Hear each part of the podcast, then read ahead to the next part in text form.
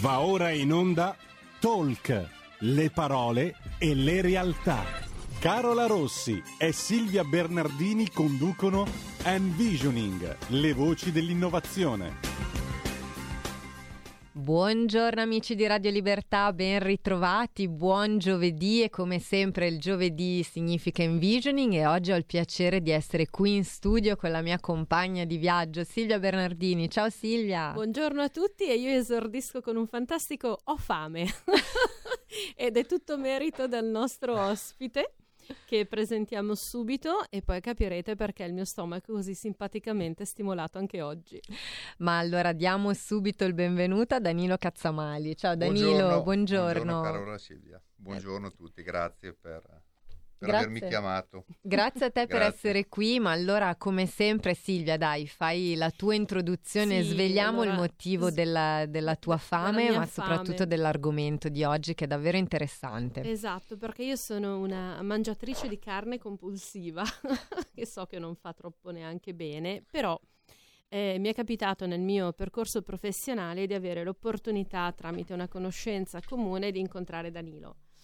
Ehm, è stato, come dire, amore alla prima tagliata, nel senso che il primo, il primo incontro l'abbiamo fatto in un ristorante perché lui doveva consegnare delle cose, mi ha detto guarda vieni lì che mangiamo un boccone buono e intanto parliamo.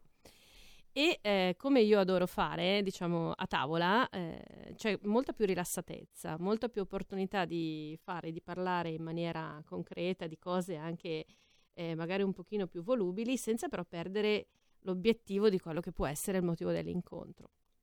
E siccome Danilo è un creativo e ha molte idee in testa, ma arriva da una tradizione di macelleria veramente importante e impegnativa, ehm, ci siamo subito messi a ragionare su tante cose. E eh, quando ho avuto finalmente disponibilità di tempo, l'invito su Envisioning chiaramente è scattato senza, senza se Automatico. Senza ma, perché non stiamo parlando di una eh, tradizionalità culinaria, stiamo parlando di una tradizione che grazie ad una competenza maturata in ambito familiare sta veramente per esplodere in una serie di progetti uno più bello dell'altro. Però qui mi taccio e diamo voce a Danilo perché Danilo effettivamente la tua è proprio una storia di famiglia, quindi sì, ti chiederei vero. un po' di, di, presentarti anche per i nostri ascoltatori e di dirci un po' di che cosa ti occupi. Allora io mi occupo di carne, eh, sono un macellaio, sono figlio di un macellaio, eh, sono alla seconda generazione perché tutto è nato comunque dalla passione di mio padre.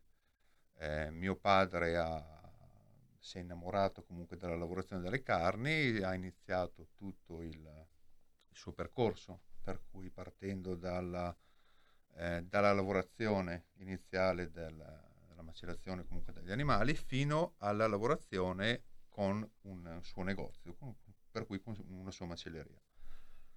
Eh, lui la macelleria l'ha aperta quando io avevo quasi tre anni, mio fratello aveva nove giorni, per cui ormai ne ha l'83. Diciamo che dall'83 a oggi le cose sono cambiate tantissimo, sia per quanto riguarda comunque il lavoro del macellaio, ma anche per tutto quello che riguarda proprio eh, diciamo, le caratteristiche, le competenze che comunque il macellaio deve avere. Mm. Per cui eh, c'è stata un'evoluzione molto, molto, forte. molto forte. Io attualmente lavoro con mio fratello, abbiamo un laboratorio di sezionamento carni dove facciamo principalmente il servizio alla ristorazione. Alla ristorazione un po' in, uh, sparsa comunque su tutto il territorio italiano, concentrati principalmente comunque nel nord, perché noi vogliamo tenere tutto sotto controllo quello che riguarda dall'inizio alla fine, per cui da tutto qual è il contatto con l'allevatore fino ad arrivare al, alla consegna al, al cliente finale. Ecco Danilo, infatti riassumiamo un po' magari proprio la vostra struttura, no? perché appunto voi non siete più solo, eh, diciamo così, macellai rivenditori, ma appunto vi occupate esatto. di tutta la filiera. Sì, diciamo che noi siamo parte diciamo, di, eh, di una filiera. Noi eh, abbiamo delle collaborazioni con degli allevatori in Piemonte, mm. che dura ormai dal 98 circa, per cui sono quasi 24 anni sono allevatori di razza piemontese mm. e ehm, loro hanno, fanno pratic- tutto quello che è comunque l'allevamento. L'allevamento partendo dalla eh, fecondazione comunque del, degli animali, fino per cui la nascita nasce dal vitello in stalla, e fino ad arrivare praticamente al, all'animale pronto da, per essere macellato. Lì interveniamo, interveniamo, noi perché andiamo a scegliere l'animale, decidiamo quando è pronto per essere macellato, lo facciamo macellare in Piemonte eh, e poi lo portiamo direttamente a Romanego nel nostro laboratorio dove entra intero ed esce in confezioni da 100 grammi circa, quella più piccola, e è specifica per il consumo crudo. Mm. Per cui è, e poi dopo va comunque nella ristorazione oppure va direttamente nelle varie macellerie che abbiamo come, come clienti. Ne abbiamo quattro sparse per l'Italia, eh, non sono nostre, sono clienti per cui... Certo. Eh, rifornite. Ecco, sì. perché la scelta di, di, questa razza di bovino? C'è un motivo particolare? Ma allora, eh, diciamo che la razza piemontese, noi innanzitutto è una razza italiana, per cui noi siamo abbastanza nazionalisti per quanto riguarda il prodotto. Eh, è partito comunque tutto quanto da mio padre, per cui si è mm. innamorato lui direttamente della okay. razza. Per cui è stato lui il, la, la scintilla, diciamo. esatto, proprio la scintilla che ha, eh, che ha fatto partire tutto. Lui si è innamorato talmente tanto di questa razza che ha voluto focalizzarsi principalmente su questo. Okay. Abbiamo avuto comunque la fortuna di trovare un gruppo di allevatori che, eh, con cui abbiamo trovato una sinergia perché ehm, noi abbiamo le nostre competenze per quanto riguarda comunque l- alcuni aspetti dell'allevamento, mm. ma io non allevo animali, per cui avevo, avevamo comunque bisogno di figure professionisti in quello che dovevano fare. E l'abbiamo trovato in questo gruppo di allevatori, per cui sono tutte quante aziende piccole, eh, tutte quante conduzione familiare e dove c'è comunque già anche loro almeno la seconda generazione, che comunque hanno bene o male, i loro figli hanno, hanno più o meno la mia età. Certo. cui e dopo abbiamo trovato per ogni anello della filiera ehm, le figure specializzate per, il, per la mansione, l'allevamento, la macellazione, il trasporto dal macello presso il nostro laboratorio, noi facciamo parte di tutta la prima lavorazione e il, il, il trasportatore comunque per portare il prodotto al consumatore finale, che nel nostro caso principalmente è comunque la ristorazione. La ristorazione. Ecco, il mio piace... padre invece, chiedo scusa, si occupa ancora della macelleria, lui e mia madre. Sono loro sempre in, in macelleria. Per cui... Sono rimasti al loro primo amore, diciamo assolutamente, così. No, no, assolutamente. E, non, e, comunque dopo fanno parte anche di tutto, il, tutto quello che riguarda le decisioni di, diciamo, di tutta l'azienda, per cui non solamente della macelleria, ma di tutto. Infatti, una, una, delle cose che mi aveva colpito de, delle, delle, delle, prime interlocuzioni che noi abbiamo avuto era proprio questa, ehm, come dire, attenzione al piccolo e al locale che comunque si sposa con una globalità di sistema molto più certo. ampia e eh, che dà valore, secondo me, a quella che è innanzitutto la qualità vera dell'operato e che di fatto però lavora anche su una qualità del percepito del cliente, che non è soltanto il bollino, il brand o come dire la costruzione di un'immagine, ma è anche e soprattutto il risultato di un'attenzione e anche di un'educazione al gusto, ad certo. esempio. Diciamo che noi, noi, cerchiamo anche il piccolo, inteso anche eh, come piccolo artigiano, per cui anche quello che riguarda soprattutto l'allevatore, il piccolo macellatore, il piccolo trasportatore. Mm.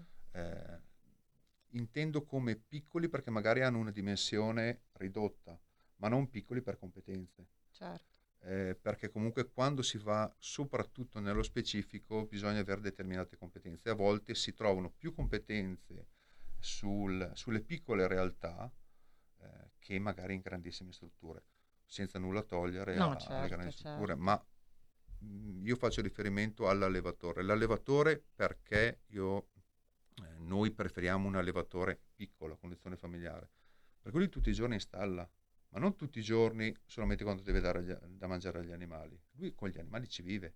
Mm. Certo. L'allevatore non porta gli animali al macello.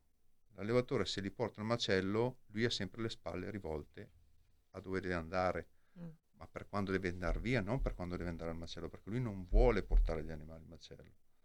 Mm. È, un, è, un, punto critico certo, per lui. Certo. E questo fa sì che eh, lui faccia il suo lavoro con amore, ma con un amore non perché debba eh, un amore legato alla parte economica, ma legato a quello che lui fa, a quello che lui sente, a quello che vuole fare. Mm. E ogni tassello della nostra filiera lo deve fare. Non deve pensare solamente alla parte economica, perché se si pensa solamente alla parte economica, le, le, certo. le azioni vengono fatte in un modo diverso mm. perché ha uno scopo diverso. Io invece lo voglio fare perché lo voglio fare perché mi piace fare quel, quel tipo di, eh, di lavoro e allora do tutto me stesso per fare quello che sto mm. facendo. Ma infatti Danilo durante una nostra chiacchierata conoscitiva mi aveva molto colpito eh, uno degli obiettivi che tu avevi eh, riassunto per definire un po' anche il vostro lavoro, perché mi dicevi guarda, tra i nostri fini ultimi c'è anche quello di far riscoprire l'arte della lavorazione della carne, perché di questo si tratta. Ecco, vuoi spiegarci un po' che cosa intendevi con questa frase? Allora, diciamo che l'arte della lavorazione della carne eh, copre diversi aspetti eh, non è solamente il, la parte fisica diciamo, della lavorazione di, eh, di un taglio anatomico eh, o di un sesto, si può andare dentro nel dettaglio, o di una mezzena per dire, ma è proprio la lavorazione legata al territorio, a quello che voglio fare, a che tipo di, di a chi devo vendere comunque il mio prodotto, a chi devo consegnare il mio prodotto perché ci sono alcune lavorazioni che sono magari legate alla territorialità, per cui io alcuni tagli li posso vendere solo in Piemonte, mm. alcuni tagli li posso consegnare solamente in Veneto, altri tagli vanno bene per il centro Italia. Per cui è tutto un discorso di... cioè l'arte della, della macelleria comprende sì principalmente la lavorazione, ma, è, ma parte dalla conoscenza del prodotto, passa durante tutte le fasi di lavorazione per sapere dove lo devo portare. Per cui anche lì qua si riscopre tutta la figura del vero macellaio. Mm.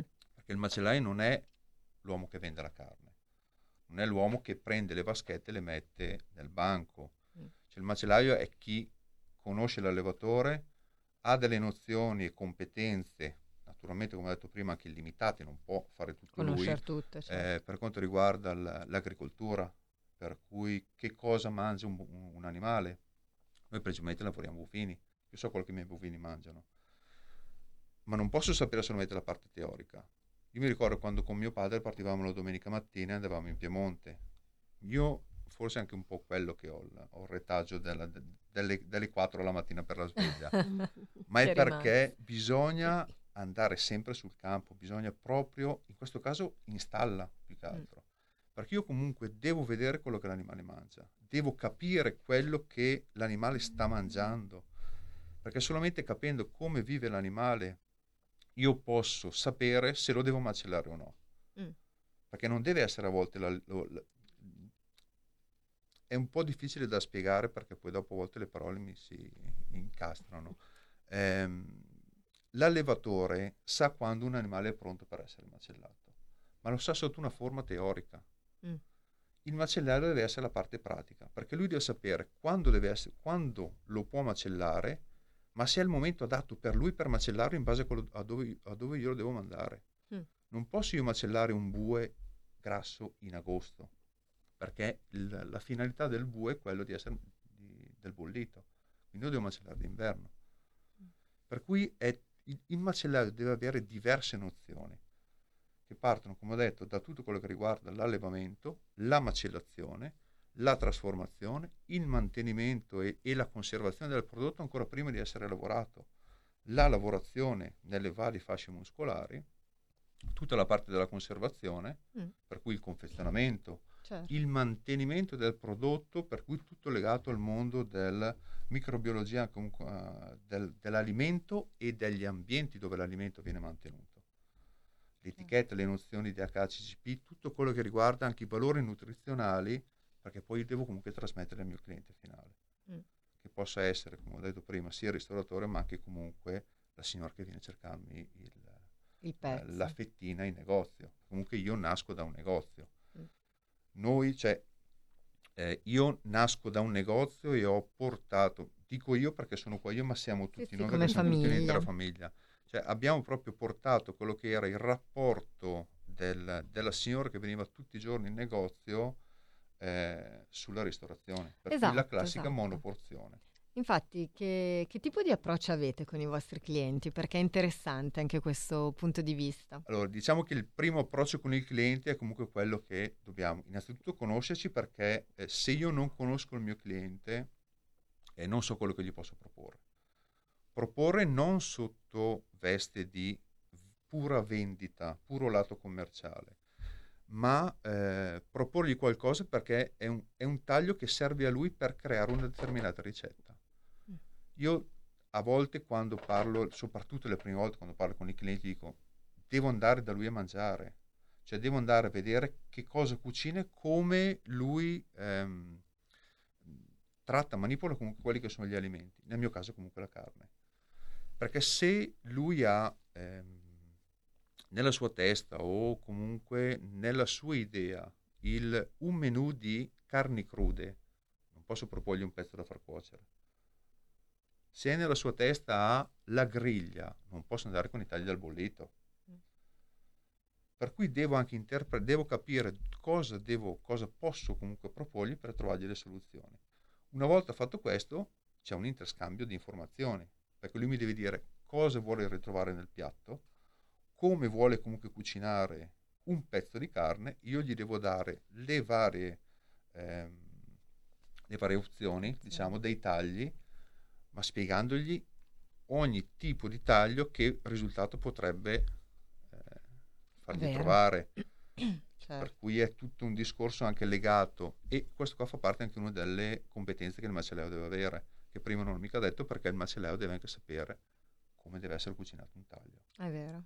Perché altrimenti diventa... Eh, sì, sì, certo. Non è gestibile no. la cosa. Sì, volendo anche il, la signora o il cliente che arriva in negozio a chiedere giustamente. Io per prima spesso chiedo consiglio esatto. al allora, mio macellaio di fiducia. Bisognerebbe tornare a quando si va in macelleria a dire mm.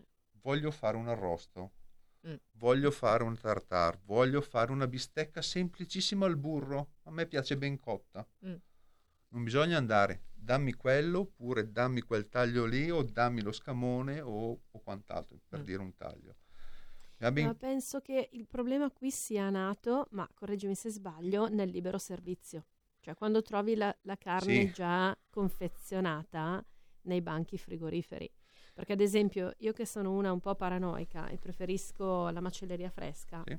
ma la preferisco perché in alcune occasioni mi accorgo che se compro un taglio di carne e per esempio lo taglio nel modo sbagliato, mm Cambia... Non è la carne che è dura, no, no, sei, sei no, tu che l'hai tagliata nel, nel, modo inverso e quindi nel certo. cuocerla hai sbagliato a cuocerla, non so come dire. È vero. Ma di fatti lì rientri in tutto quello che riguarda la cultura comunque del... diciamo anche dell'alimentazione in generale. Mm. Eh, però il, lì è tutto il discorso comunque della figura del macellaio. Mm. Eh, se voi pensate che pri- i primi macellai sono stati comunque i sacerdoti, dovevano sacrificare gli animali. Il macellaio è comunque una figura, un anello cardine per quanto riguarda la, eh, cioè il passaggio tra l'allevatore e il consumatore finale. Chi vuole comunque fare la fettina. Eh, il macellaio è la persona che toglie vita a un animale per darlo ad un altro. Mm. Cioè l'importanza del macellaio non è più mm. sentita. Cioè la figura del, deve essere un, il garante di tutto quello che mm. chi c'è stato prima di lui ha fatto. Il macellaio ci mette la faccia di fronte al consumatore mm. finale. Mm. Cioè, il libero servizio va benissimo, per amor del cielo, però è... è non ce ne vogliano i supermercati. No, no, no, non è l'obiettivo, di, no, oggi. No, di oggi. Però è proprio è, è avvilente per me. Mm. No, no, eh, ma infatti eh, non vogliamo demonizzare nessuno, però no, la, no. la, nostra è proprio la volontà di fare una riflessione in realtà certo, circa certo, l'importanza, certo. secondo me, e anche eh, la grande competenza, perché tu Danilo, sentendoti parlare, hai parlato davvero, hai citato tantissimi aspetti, eh, quindi arrivare a questo grado di competenza effettivamente è, è, davvero impegnativo perché io ripeto sono nato in macelleria studio. e sul mio profilo LinkedIn c'è scritto tra trippe, bistecche, fettine e tartar io sono praticamente io sono cresciuto in macelleria. Letteralmente. Mio fratello è, è ufficialmente nato, nato in è macelleria per cui è proprio, eh, Eh sì, è ancora proprio- un passo superiore a me, diciamo, anche se è più piccolo. per cui- Sì. per Eh cui- vabbè, però insomma. Però è il, ehm, la figura del macellaio non è ancora capita. Mm. Eh, O permettimi di dire, forse è sottovalutata sotto Sì, certi aspetti. o se no si è perso. O si è perso Mm, completamente. Perché comunque nel Medioevo c'era la confraternita del, del Mm, macellaio, c'erano le, le- le corporazioni Certo. delle arti e dei mestieri. Esatto. La figura dei macellai era importantissima. Mm. Era non era considerata una delle, per dire, delle arti maggiori, ma comunque era, Era molto importante, certo. era appena dietro al, al signore quando si facevano le sfilate, il macellaio. Sì. Cioè, eh, erano persone veramente importanti, ma Mm. perché non perché fossero loro stessi importanti, ma perché il loro ruolo, ruolo. era veramente importante. Sì, qui si apre un tema, Silvia, a mio avviso molto interessante, però sto vedendo l'ora, ci stiamo avvicinando alla pausa pubblicitaria perché in realtà Danilo ti anticipo una domanda così poi ti lasciamo questo minuto di, Bene, di pausa per rifletterci. No, perché in realtà è un argomento che hai portato alla luce tu parlando un po' di cultura, no? Cioè mh, cultura anche del mangiare certo. perché è tutto correlato. Effettivamente l'importanza, come stiamo dicendo, di questa figura professionale che a volte un po' anche nell'immaginario comune, permettimi di dire, si è un po' persa e che a mio avviso eh, è, è un danno ed è anche uno dei motivi per cui insomma ti ringraziamo di essere qui con noi oggi perché eh, l'obiettivo è anche un po' condividere questo punto di vista.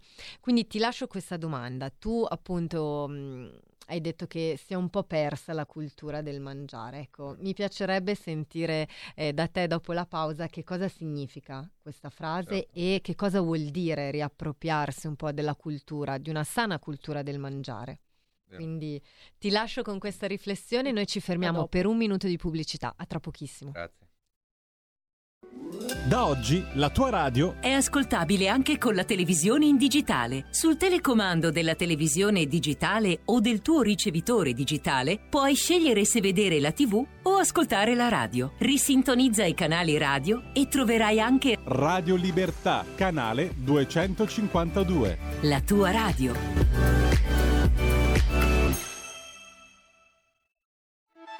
Stai ascoltando Radio Libertà, la tua voce libera, senza filtri né censure, la tua radio.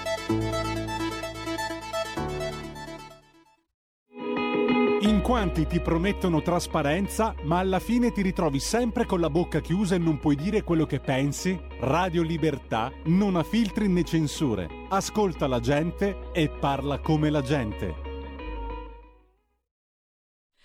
Rieccoci, è stato rapidissimo, qui il tempo vola.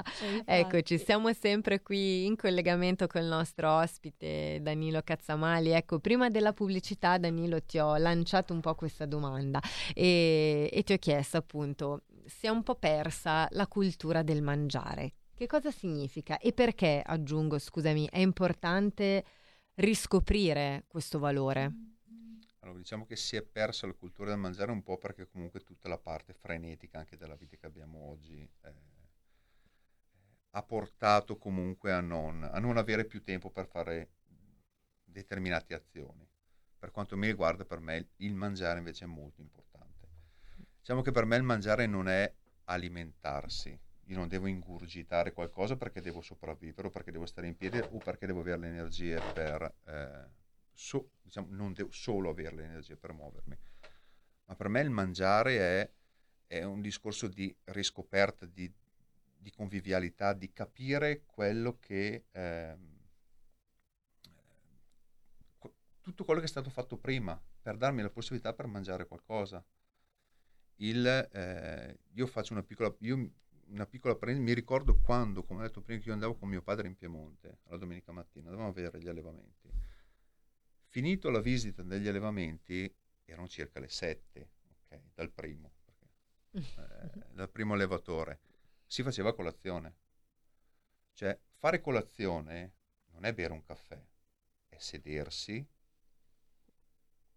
con qualcuno, perché in quel caso lì eravamo comunque più, più persone, eh, perché premetto che è bruttissimo mangiare da soli, e ne so qualcosa, eh, però era comunque un discorso di convivialità perché tu ti sedevi, oltre al caffè c'era il pane, il formaggio, assaggiavi qualcosa, nell'assaggiare parli, parli con l'allevatore, capisci cosa ha fatto, come sta, come non sta, solo anche tutto un fatto di rapporto umano.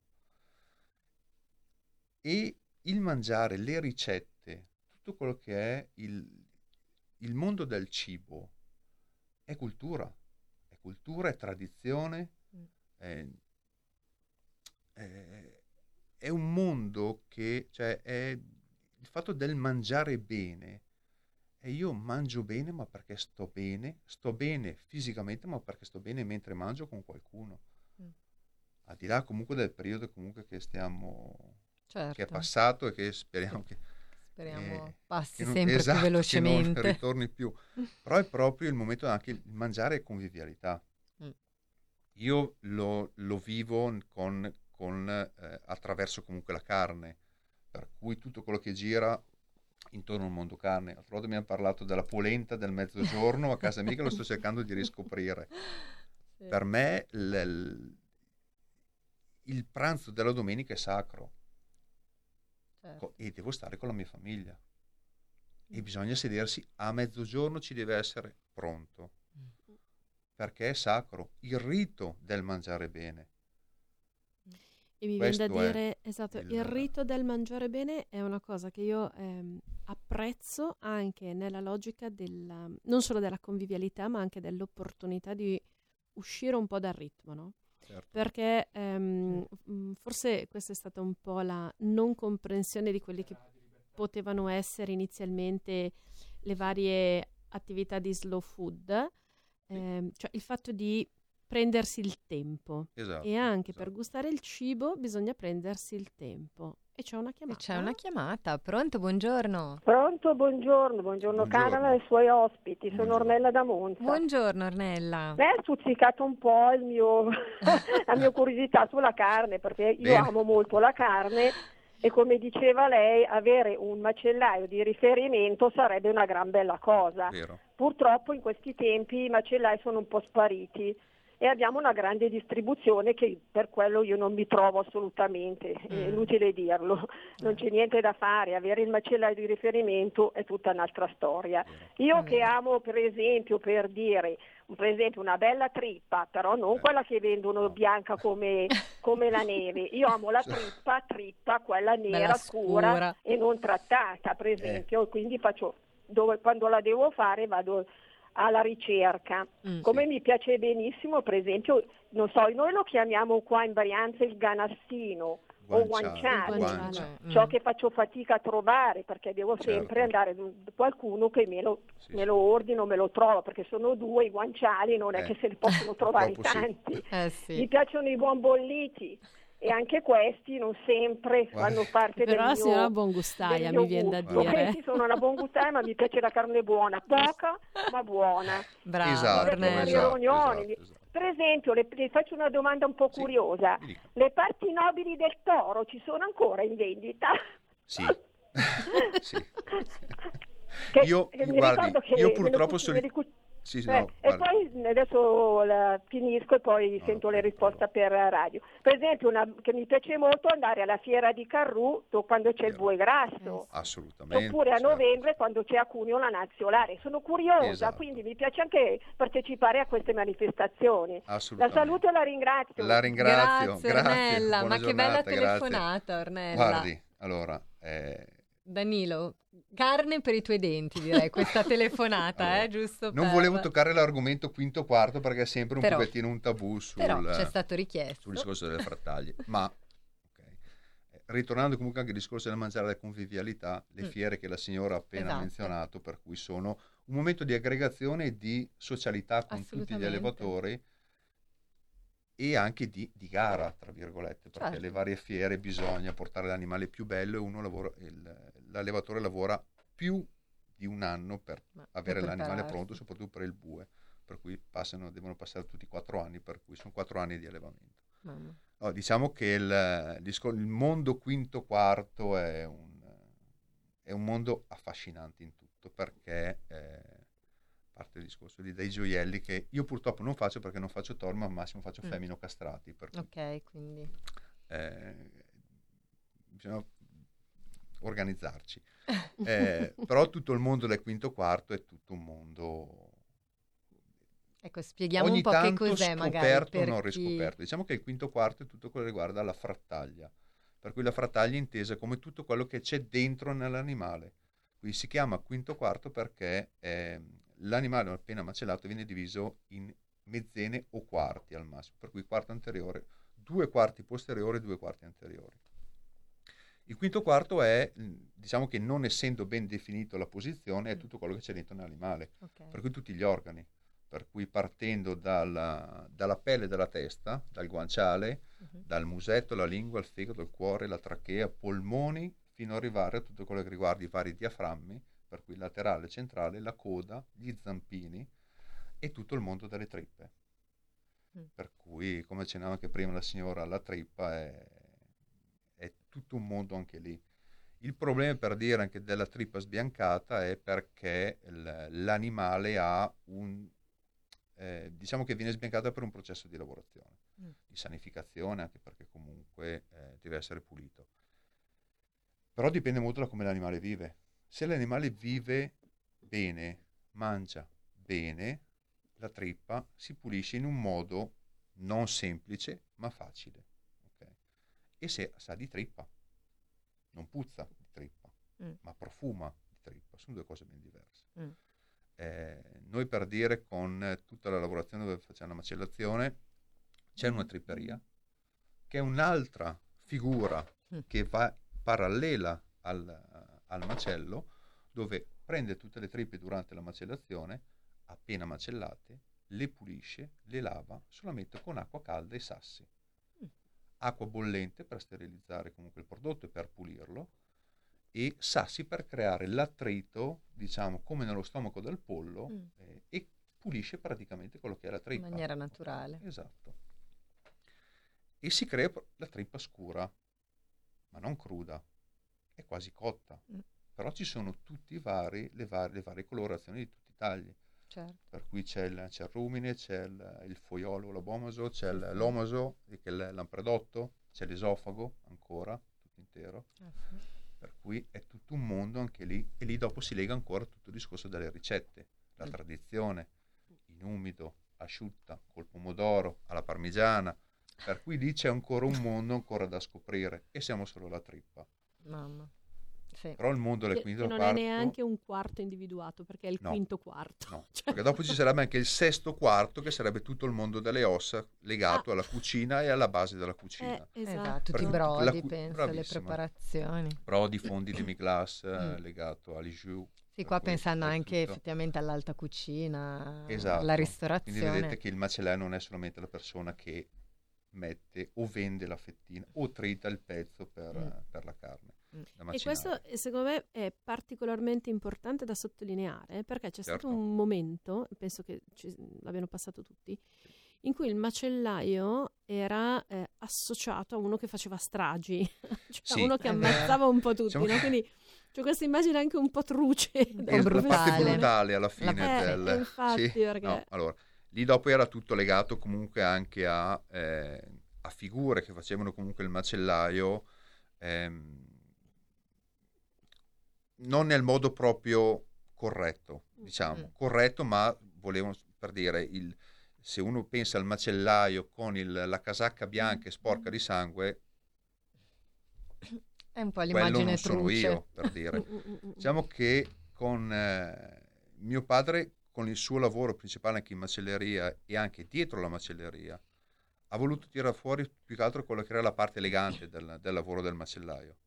Per cui sempre vestiti puliti, sempre bianchi, sempre il, il tutto pulito, ma proprio perché bisognava essere e presentarsi in un modo. Certo. Mm. Eh, perché bisognava comunque cambiare tutto quello che era la, Ecco, e questo ritengo che sia quel- quell'aspetto, diciamo, prospettico diverso che mi ha colpito no, quando abbiamo iniziato a parlare con Danilo, cioè il fatto che una professione non è necessariamente quello che l'immaginario collettivo mm, ti propone. Esatto. Eh, ogni tanto io mi, mm, eh, non so, magari giro, vado nella manifattura eh, e noto che magari c'è sporco, c'è olio in giro e tutti mi dicono vabbè, ma è un'impresa che costruisce macchine e bulloni, a prescindere.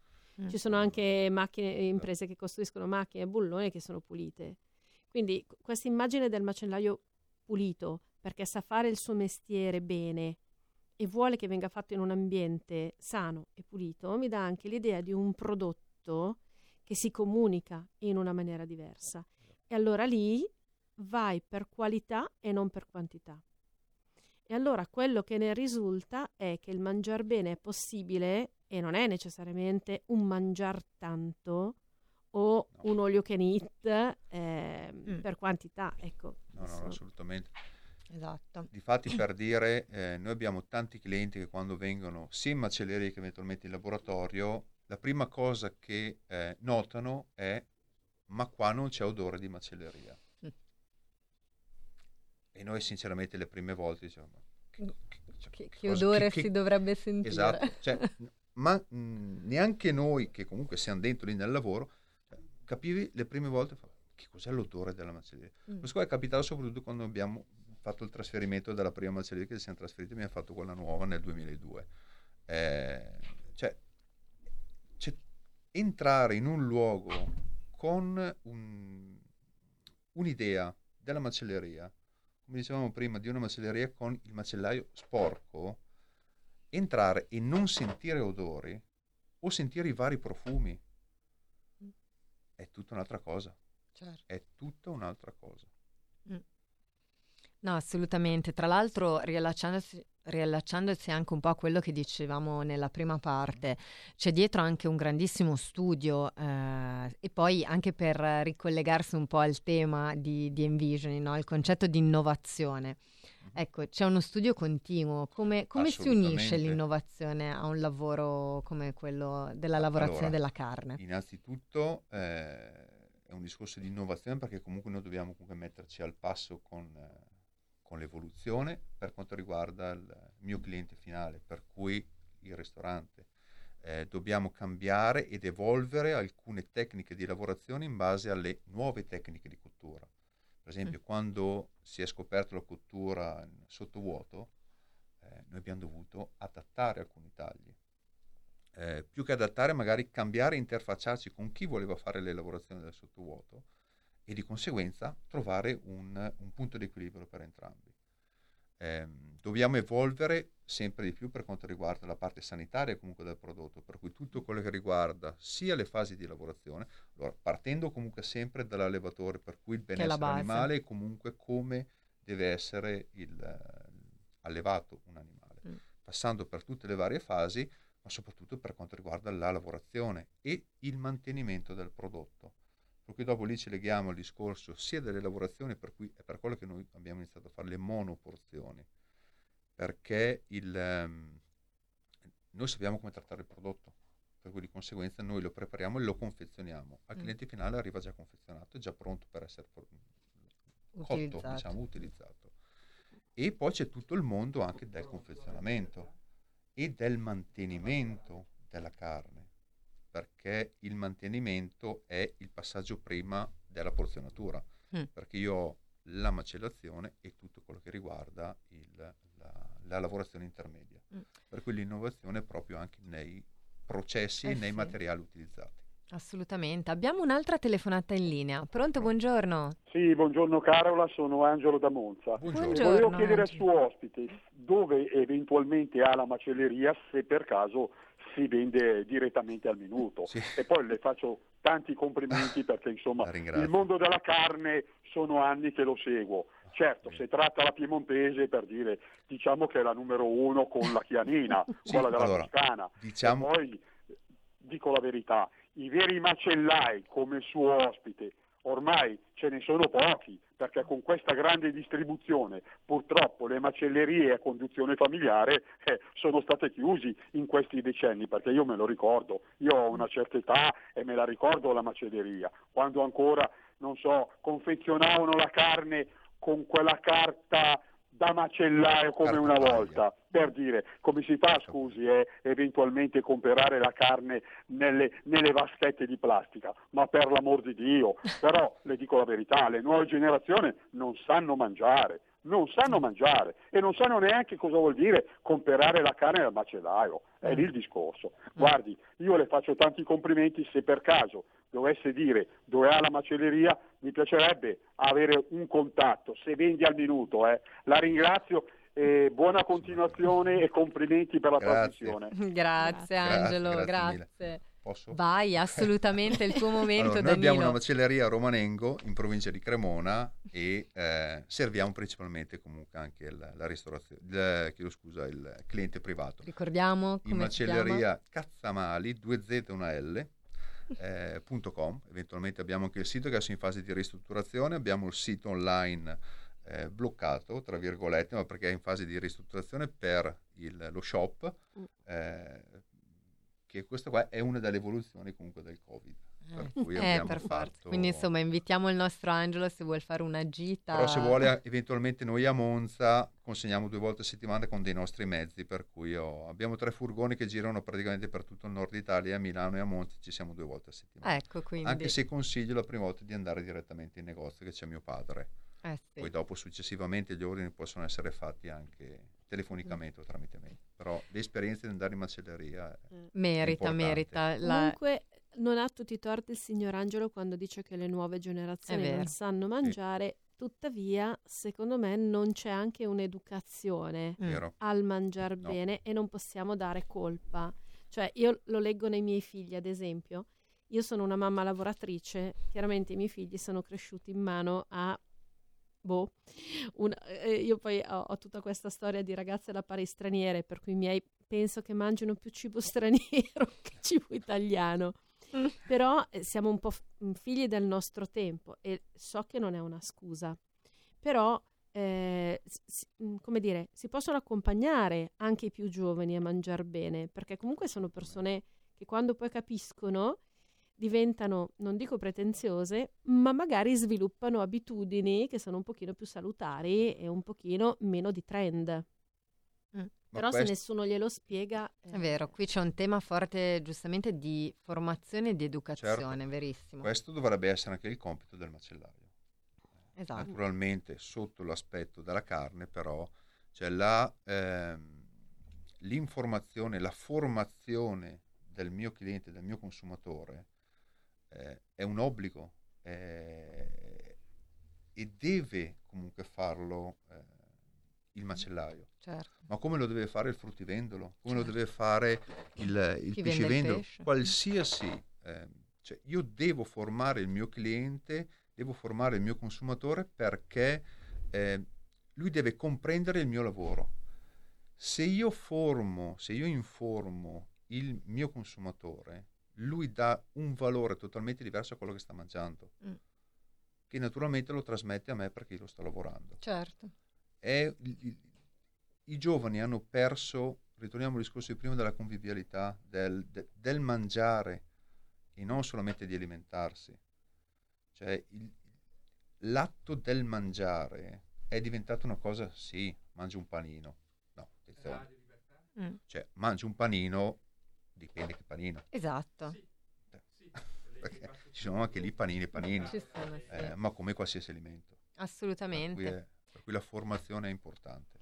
Danilo, abbiamo un'altra telefonata in linea. Pronto, buongiorno. Sì, buongiorno a tutti, buongiorno, buongiorno Carola, eh, complimenti per la trasmissione, eh, molto interessante. Una cosa, io sono amante delle carni in genere, non solo di, eh, di manzo, rosse e compagni. Una cosa che vedo quando vado cerco di scovare delle macellerie dove mi danno un valore aggiunto, eh, dove si guarda negli occhi chi, chi lavora la carne. Molte volte chiedo quanto è frollata la carne, come l'ha, l'ha trattata in compagnia, ma vedo che eh, la carne deve essere rossa, perché sennò la gente non la vuole.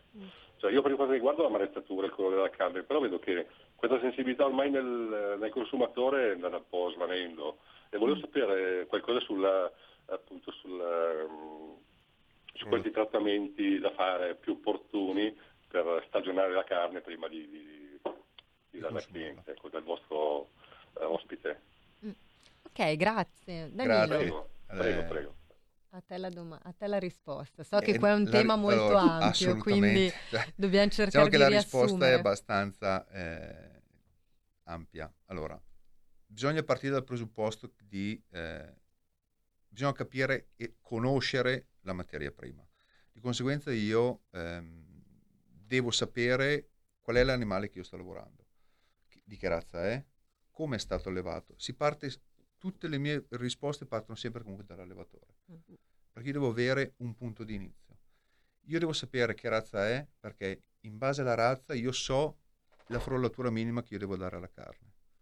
Per esempio io lavoro alla piemontese, qualche giorno è sufficiente. Se dovessi avere una chianina, minimo deve stare lì una settimana. Però bisogna anche vedere la tipologia dell'animale, se sono animali giovani, se sono vitelli, se sono femmine, se sono vacche, se sono tori o se sono buoi. Per cui anche lì la frollatura è legata alla materia prima. Poi dopo è legato a tutto quello che riguarda il mondo della tradizione. Mm. Eh, ritorno ancora, come ho detto prima, sulla, sulla lavorazione, sulle, sulla competenza del macellaio che deve avere per capire il momento corretto per lavorare la carne.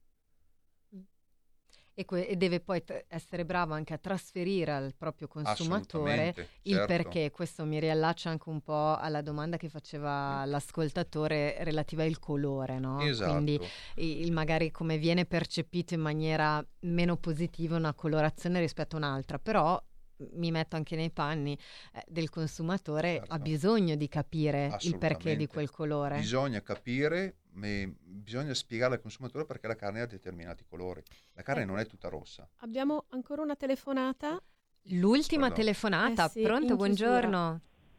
Sì, pronto, buongiorno. Eh, buongiorno. volevo chiedervi una cosa, volevo chiedere una cosa al macellaio. Allora a me capita di andare a volte in qualche ristorante dove sono specializzati no, nelle bistecche, nelle fiorentine, nei tagli un po' esotici, diciamo così, della carne, no? tipo hanno la carne polacca, hanno la carne ungherese, la carne austriaca e ti danno queste belle bisteccone e poi mi parlano della frollatura sì. e allora c'è scritto ma questa è stata frollata 30 giorni, questa è stata frollata 20 poi ho sentito invece dei macellai qui della zona che mi dicevano no, la frollatura deve avere un tot di giorni, poi non è che migliori la carne o robe del genere. Ecco, io le volevo chiedere, ma i tempi di frollatura in che cosa consistono, come cambiano il sapore della carne e poi se c'è un limite a questo trattamento.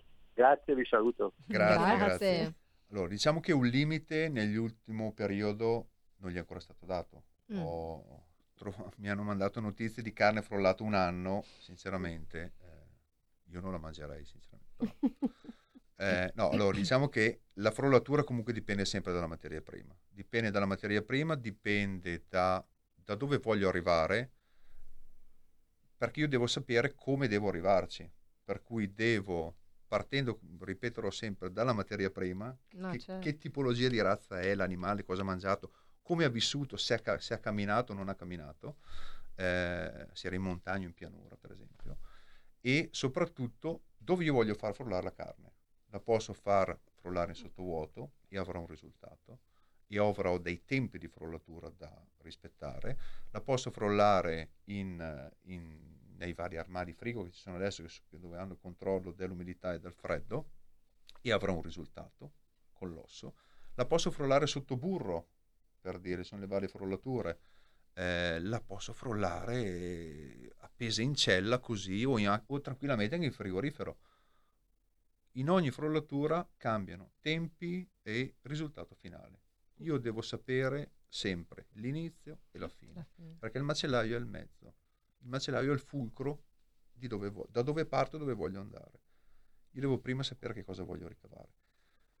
E Poi sul però, risultato finale però esatto. sta venendo un langorino e Giulio mi sta facendo dei segnali che purtroppo perché no, noi infatti... poi siamo molto no, no. concentrati su questa cosa ma e, eh, il tempo vola. pensavamo di avere a disposizione le solite 5 ore e invece e la niente. nostra oretta sta già finendo No, infatti, però purtroppo appunto siamo in chiusura. Io ringrazio tantissimo Danilo Cazzamali per essere stato qui con noi oggi. Come hai Grazie. visto anche dalle telefonate, tra l'altro ringrazio come sempre anche i nostri ascoltatori Grazie. che ci fanno compagnia e partecipano così attivamente. È un tema molto interessante. Io penso che anche un giovane che abbia ascoltato la trasmissione oggi, penso che si sia incuriosito circa la professione perché veramente è una professione davvero ricca, una professione che richiede studio, passione, quindi perché eh, riappropriamocene, cioè ci sono delle professioni meravigliose legate alla nostra cultura, perché come dici tu riscopriamo e diamo valore, diamo valore a queste professioni. Quindi grazie a Danilo, grazie alla tua grazie famiglia per il vostro lavoro. Grazie, grazie da parte di, di tutti. Grazie. Silvia, grazie come sempre. E niente, adesso mi sto autodigerendo, quindi... Buon appetito a tutti, vista l'ora. Esatto. Noi vi diamo appuntamento come sempre a settimana giovedì. prossima e buona giornata e buon pranzo. Buona giornata. Avete ascoltato Envisioning, le voci dell'innovazione